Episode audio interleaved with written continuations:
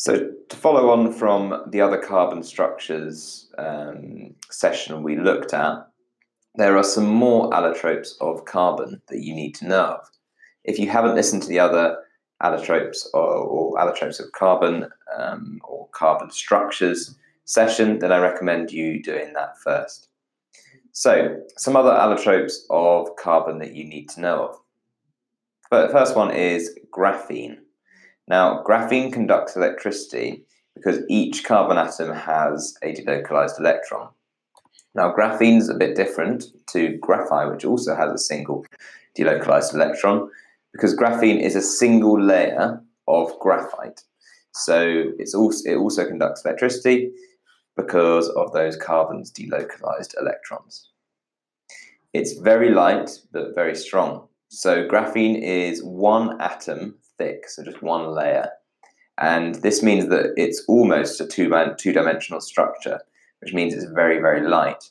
However, that because of the strong covalent bonds between the carbon atoms, it means that it's also very strong. Some of the uses of graphene are that they're used in electronics a lot and also in composite materials. Now, composite materials are just materials that have things added to make them more useful. And the reason graphene is good for those um, those products is because graphene increases the material strength without adding much weight. And also, graphene can be used in solar panels, batteries, and much more. So remember that graphene is a single layer of graphite. And in terms of thinking about which uh, which are harder compounds, so Graphene, uh, sorry, graphene is harder than graphite. That's because it doesn't have layers. Um, diamond is harder than graphite, and diamond is harder than graphene.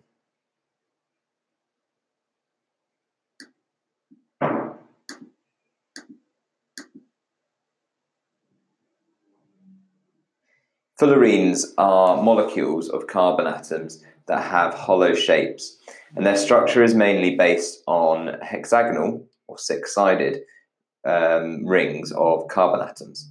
But they can also contain pentagonal, which are five sided, and heptagonal, which are seven sided rings.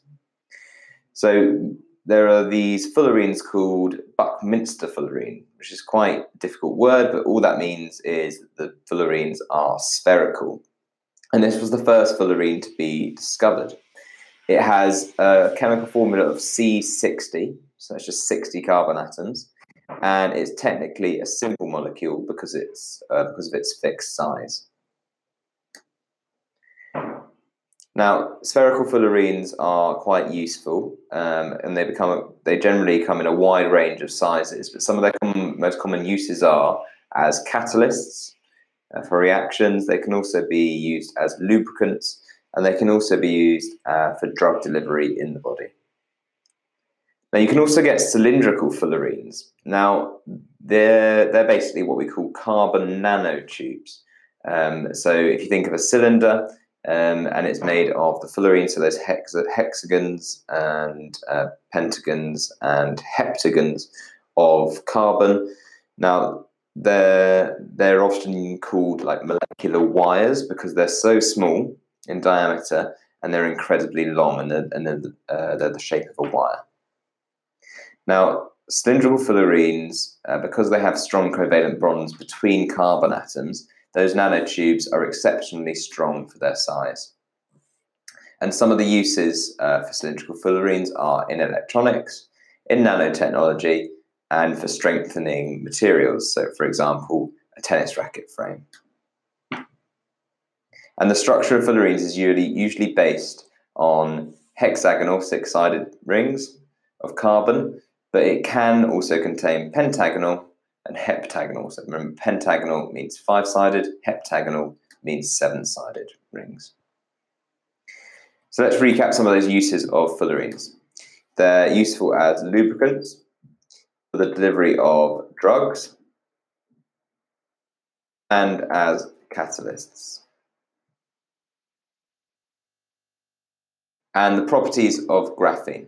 They contain uh, covalent bonds, which make them very strong. They conduct electricity and they're very light. So the structure of fullerenes is based primarily on rings of six carbon atoms. But don't forget you can also have five carbon atom rings and seven carbon atom rings. Carbon nanotubes are often called molecular wires as they have a tiny diameter and can be incredibly strong. Um, and they can also be very long.